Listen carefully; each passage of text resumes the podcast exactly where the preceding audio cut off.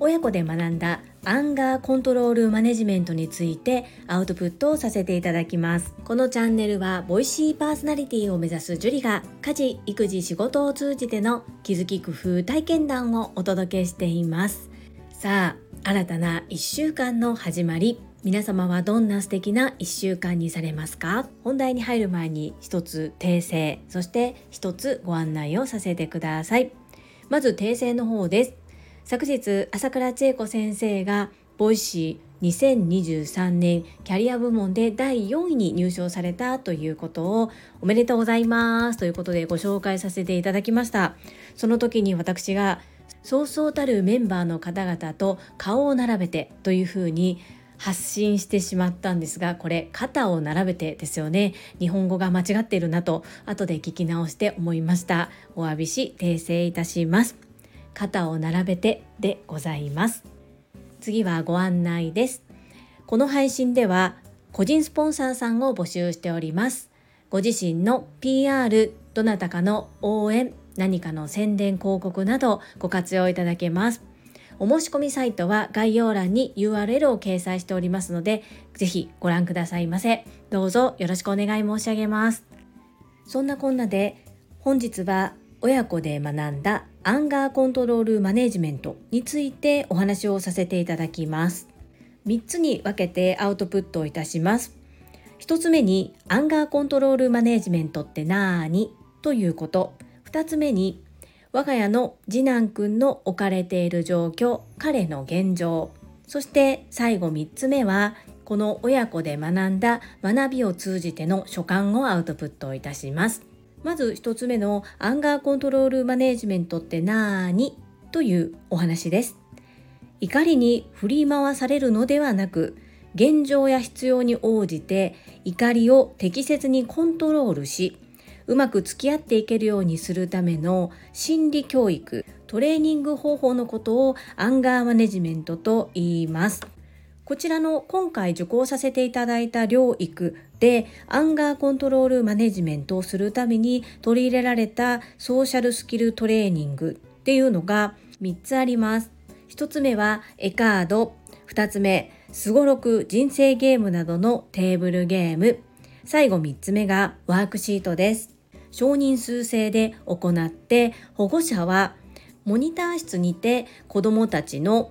言動どんな対応をするのかどんな発言をして行動をするのかを見学しセッションの終了後に内容などのフィードバックを先生方と行うこんなスタイルで行いました。2つ目我が家の次男くんの現在地です。私には2人息子がおります。中学校2年生と小学校3年生の男の子兄弟です。この小学校4年生の次男くんが発達障害グレーゾーンということで療育のために放課後等デイサービスに通っております。今回はこの放課後等デイサービスの方からご案内をいただきまして通常の療育とは別に臨床発達心理士によるソーシャルスキルトレーニングをするのでよかったら参加されませんか？というふうに応募がありました。ただし、欠席は基本的に受け付けず、原則すべての参加をお願いしますということだったので、体調管理はもちろんのこと、そこにこう休養などが入らないように一生懸命調整をいたしました。全10回だったんですが私は自分の学びと重なったこともありおばあちゃんに帯同していただいて最後の3回を次男と一緒に帯同し親子で学ばせていただきました。小学校での次男は普通クラスに属しながら切り抜き授業といいまして国語算数など普通クラスの内容や速度についていけないものは支援級の方で次男に合ったレベルの学習をしていただいているそのような状況です最後3つ目このアンガーコントロールマネジメントを親子で学んでみての所感ですこれは本当に発達障害とか関係なくどなたも学んだ方がいいなっていうのが所感です。私は次男の親という立場で参加しましたけれども私自身がものすごく学び多かったです。まず最初に表にさせられたのが0から100までの数字が書いた A3 の紙。ここに自分が怒った時怒った時どんな時に30%ぐらいの怒り。どんな時に70%でありどんな時に100%までなるのか。っていうことを書き出します。その上でその0から100の自分の怒りが出た時に何をすればその怒りを抑えることができるのか。そしてここで学んだのは怒ったり怒ることっていうのは悪いことではないということです。そしてそれを我慢することもダメなことだと学びました。では出すのですがその出し方です。ためずに出す。それは大切なことなんですけれども例えば物に当たって物を壊してしまったり人に当たって人を傷つけたりということがあってはなりませんよね。では自分の感情をどうすれば発散消化することができてどれぐらいのレベルの怒りだとどうすればいいのかっていうのをある程度自分で事前に分かっておいて対処していきましょうというものです。究極の自分との向き合いだなというふうに感じました。そして相手を受け入れること。同じカードを見ても笑っていると捉える子それを怒っていると捉える子悲しい顔をしていると捉える子本当にいろいろでした。でもその子なりにストーリーがあって頭の中で思い描いている物語があるから同じ絵を見ても発言する言葉や感じ方が違う。でその自分との違いをそれ違うやん笑ってんのになんで怒ってるなんじゃなくてそっかまるちゃんはそう受け入れるんだねと自分との違いを怒りで表現するのではなくそういう人もいるんだなというふうに受け止める方法を学びました。うちの次男で言うと例えば怒りの感情が起こった時我が家の場合は一番多いのは食べ物の取り合いです。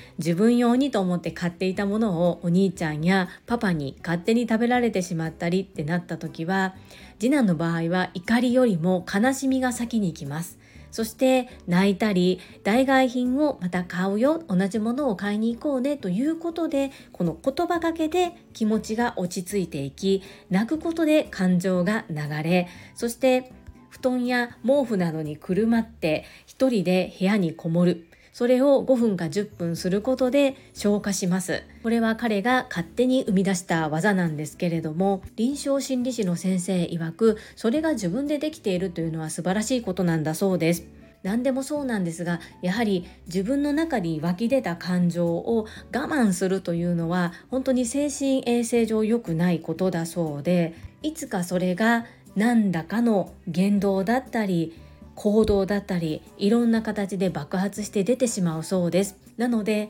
自分の感情には逆らわずそれをどう受け止めどのように消化していくのかということが大切なんだそうです。よく私の唯一無二のメンターでいらっしゃる株式会社新規開拓代表取締役社長朝倉千恵子先生がおっしゃるお言葉ですが自分の機嫌は自分で取る。この短い言葉の意味を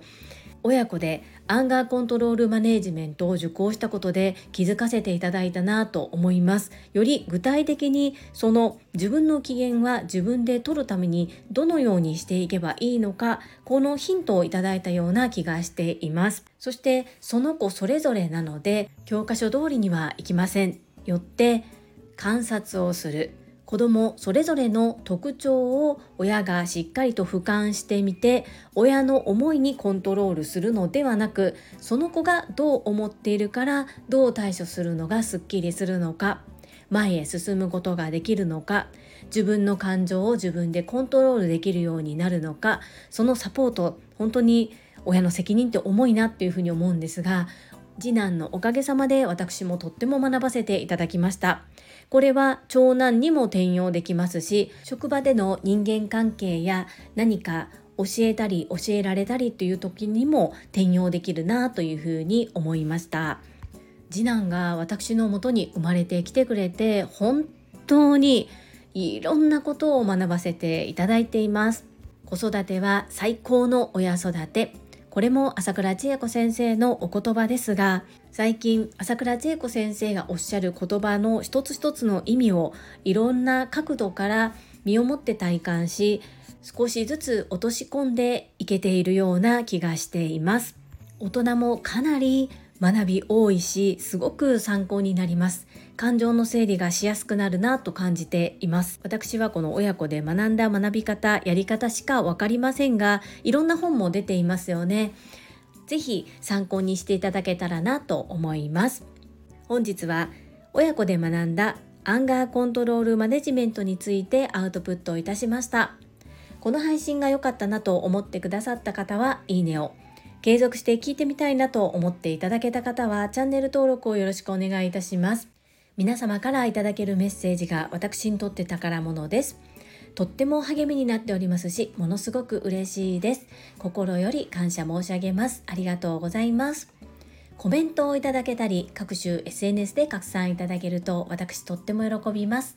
どうぞよろしくお願い申し上げます。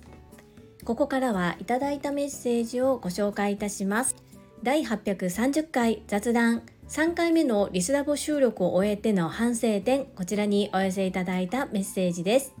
れいこさんからです。ジュリさんこんばんは。リスペクトラボをちょこっと聞かせていただきました。続きが聞きたくて聞きたくて遅ればせながら登録させていただきました。もう学びの宝庫ですね。うなみさんの飾らない気さくなところが大好きです。そして樹里さんの常に自分を振り返る姿勢尊敬しています。ありがとうございます。れいこさん、お久しぶりです。メッセージありがとうございます。リスペクトラボうなみさんの回はまだ無料でお聞きいただけますので大丈夫だったんですけど石垣島のまみさんとイズミーナの配信を聞きたかったということでしょうかメンバーシップ会員にご登録くださりありがとうございます登録してよかったと思っていただけるような配信を行ってまいります。応援いただけると嬉しいです。ありがとうございます。そうなんです。このリスペクトラボ私が本当に嬉しくてさせていただいています。そして常に反省点見つけています。昨日よりもほんのちょっとでも1ミリでも前進。これを目標にアウトプットも大切なのですがそのまま放置っていうのも良くないなと思っていましてやったことに対するフィードバック必ず自分で行うように気をつけておりますれいこさん、メッセージありがとうございます。続きまして、石垣島のまみさんからです。樹里さん、こんばんは、石まみぴです。いやいや、自分に厳しすぎ病出とりますがな。私は前半後半楽しく拝聴できましたし、なんか耳障りみたいなところは全くなかったよ。まあ、週末の自己評価も厳しいから 樹里さんの修正は知ってるから、あれこれ言わないけど、たまには自分に桃、酒、サメ、ビールだよ。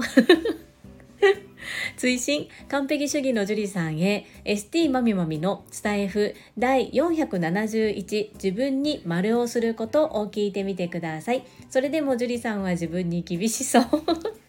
はいまみぴメッセージありがとうございます。これでも私だいぶ完璧主義手放したんですよね。子育て子供産んでから本当にもう完璧主義手放してます。ですがやっぱり音声配信に関しては結構皆さんもう耳の可処分時間がいっぱいでやっぱり聞きやすい配信ためになる配信を聞きたいと思うんですね。優先的に。そしてやっぱり夢のためボイシーパーソナリティになると決めて行っているのでいつ審査の方が聞いても大丈夫なような形で持っていきたいと思っていて少しでも気になるところがあれば日々修正という形を行っておりますそしてこの 桃日本酒サメビールこれねマミピと私の暗号ですよね めちゃくちゃ嬉しいメッセージありがとうございます。そして ST まみまみの配信はコメントは毎回できていないんですけれどもしっかり聞かせていただいております。本当にまみまみは素直で貪欲でどんどんどんどん学びを継続されている本当に素晴らしいなと思いながら聞かせていただいています。まみぴ温かく優しいメッセージありがとうございます。続きまして第831回。恩師自慢と振り返り。朝倉千恵子先生おめでとうございます。こちらにお寄せいただいたメッセージです。大杉淳アット12月4日月曜日。朝7時45分からハワイライブ17さんからお寄せいただいたメッセージです。樹里さん健康学び個人の活動の振り返り素晴らしいですね。大杉淳さんメッセージありがとうございます。めくる塾の講師もされている大杉淳さんコメントをいただきまして恐れ多いです。聞いていただきありがとうございます。振り返り本当に私はやってよかったなと思っております。聞いている皆様は1週間に一度同じようなことを聞かされてしまう形にはなるんですけれども自分のためには本当にこの週に一度目標を振り返るっていうことが進捗確認にもなりますしすごくためになっております。大杉淳さんメッセージありがとうございました。続きましてせっかさんからです。コメント返信でまたまた勇気をいただきました。本当にありがとうございます。自分で決める。自分に勝つ。今日も大事にしたいメッセージをいただきました感謝です。せっかさんメッセージありがとうございます。はいここに気づかせていただいたのは本当に朝倉千恵子先生なんですね。せっかさんは2023年大きな大きな第一歩を踏み出されています。自信を持っていただきたいな。私が言うのもちょっとおこがましいですけれどもそのように思っております。いつも配信ありがとうございます。最後に松浦和子さんからです。樹里さん、先日の7つの力ライブ講演会で音声メディアのことをお話ししたら、朝倉先生が樹里さんのところに行けみたいなこと言われました。師匠自慢と弟子自慢、最高な関係ですね。罰は罰でも成果のある罰。私もつけたとこだったので安心しました。自分に勝つって朝倉先生のおっしゃる自分との約束を守ることにつながっていますね。素敵なメッセージありがとうございます。松浦和子さんメッセージありがとうございます。わあ朝倉千恵子先生がそんなことをおっしゃってくださっていたんですね。とっても嬉しいです。朝倉千恵子先生がボイシー配信を開始されたのが2021年の8月5日からなんですが私は2021年の9月1日から始めて今毎日配信を継続中です。この2021年の9月1日に音声配信を開始しようと思ったのは朝倉千恵子先生がボイシー配信内で私ではない方のコメント返信で自分の声を録音して聞いてみると言葉の癖やいろんなことが見えてとても勉強になりますよということをおっしゃっていたんですね。それを実践行動しそしてその1年後約1年後に私は TSL に入塾することとなります。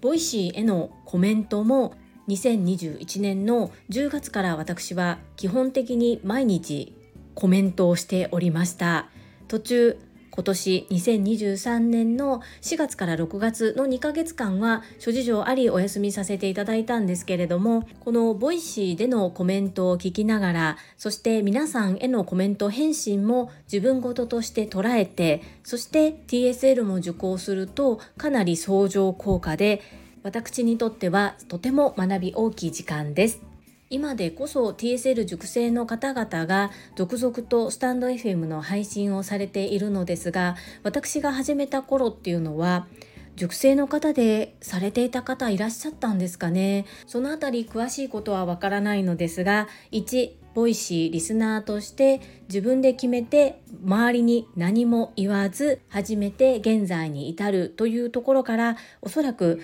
継続しているというところを先生は見てくださっているのではないかなというふうに思います。今はあまり信じてもらえないんですが私本当に後ろ向きで何でも人のせいにして引っ込み思案でっていう本当に超ネガティブっ子超ネガティブな人だったんですね。そこで朝倉千恵子先生に出会ったことで人生変わったと言っても過言ではないぐらいものすごくマインド考え方変化が生じました。なので朝倉千恵子先生には本当に感謝しておりますし自慢の唯一無二のメンターでいらっしゃいます。自分に勝つが自分との約束を守ることにつながっているその通りだと思います。そしてこれが一番難しいなということも痛感しております。松浦和子さんメッセージありがとうございます。はい、いただいたメッセージは以上となります。皆様本日もたくさんのいいねやメッセージをいただきまして本当にありがとうございます。とっても励みになっておりますし、ものすごく嬉しいです。心より感謝申し上げます。最後に2つお知らせをさせてください。1つ目、タレントのエンタメ忍者みやゆうさんの公式 YouTube チャンネルにて、私の主催するお料理教室、ジェリービーンズキッチンのオンラインレッスンの模様が公開されております。動画は約10分程度で事業紹介、自己紹介もご覧いただける内容となっております。概要欄にリンクを貼らせていただきますので、ぜひご覧くださいませ。2つ目、100人チャレンジャー in 宝塚という YouTube チャンネルにて42人目でご紹介をいただきました。こちらは私がなぜパラレルワーカーという働き方をしているのかということがわかる約7分程度の動画となっております。概要欄にリンクを貼らせていただきますので、合わせてご覧いただけると嬉しいです。どうぞよろしくお願い申し上げます。それではまた明日お会いしましょう。素敵な一日をお過ごしください。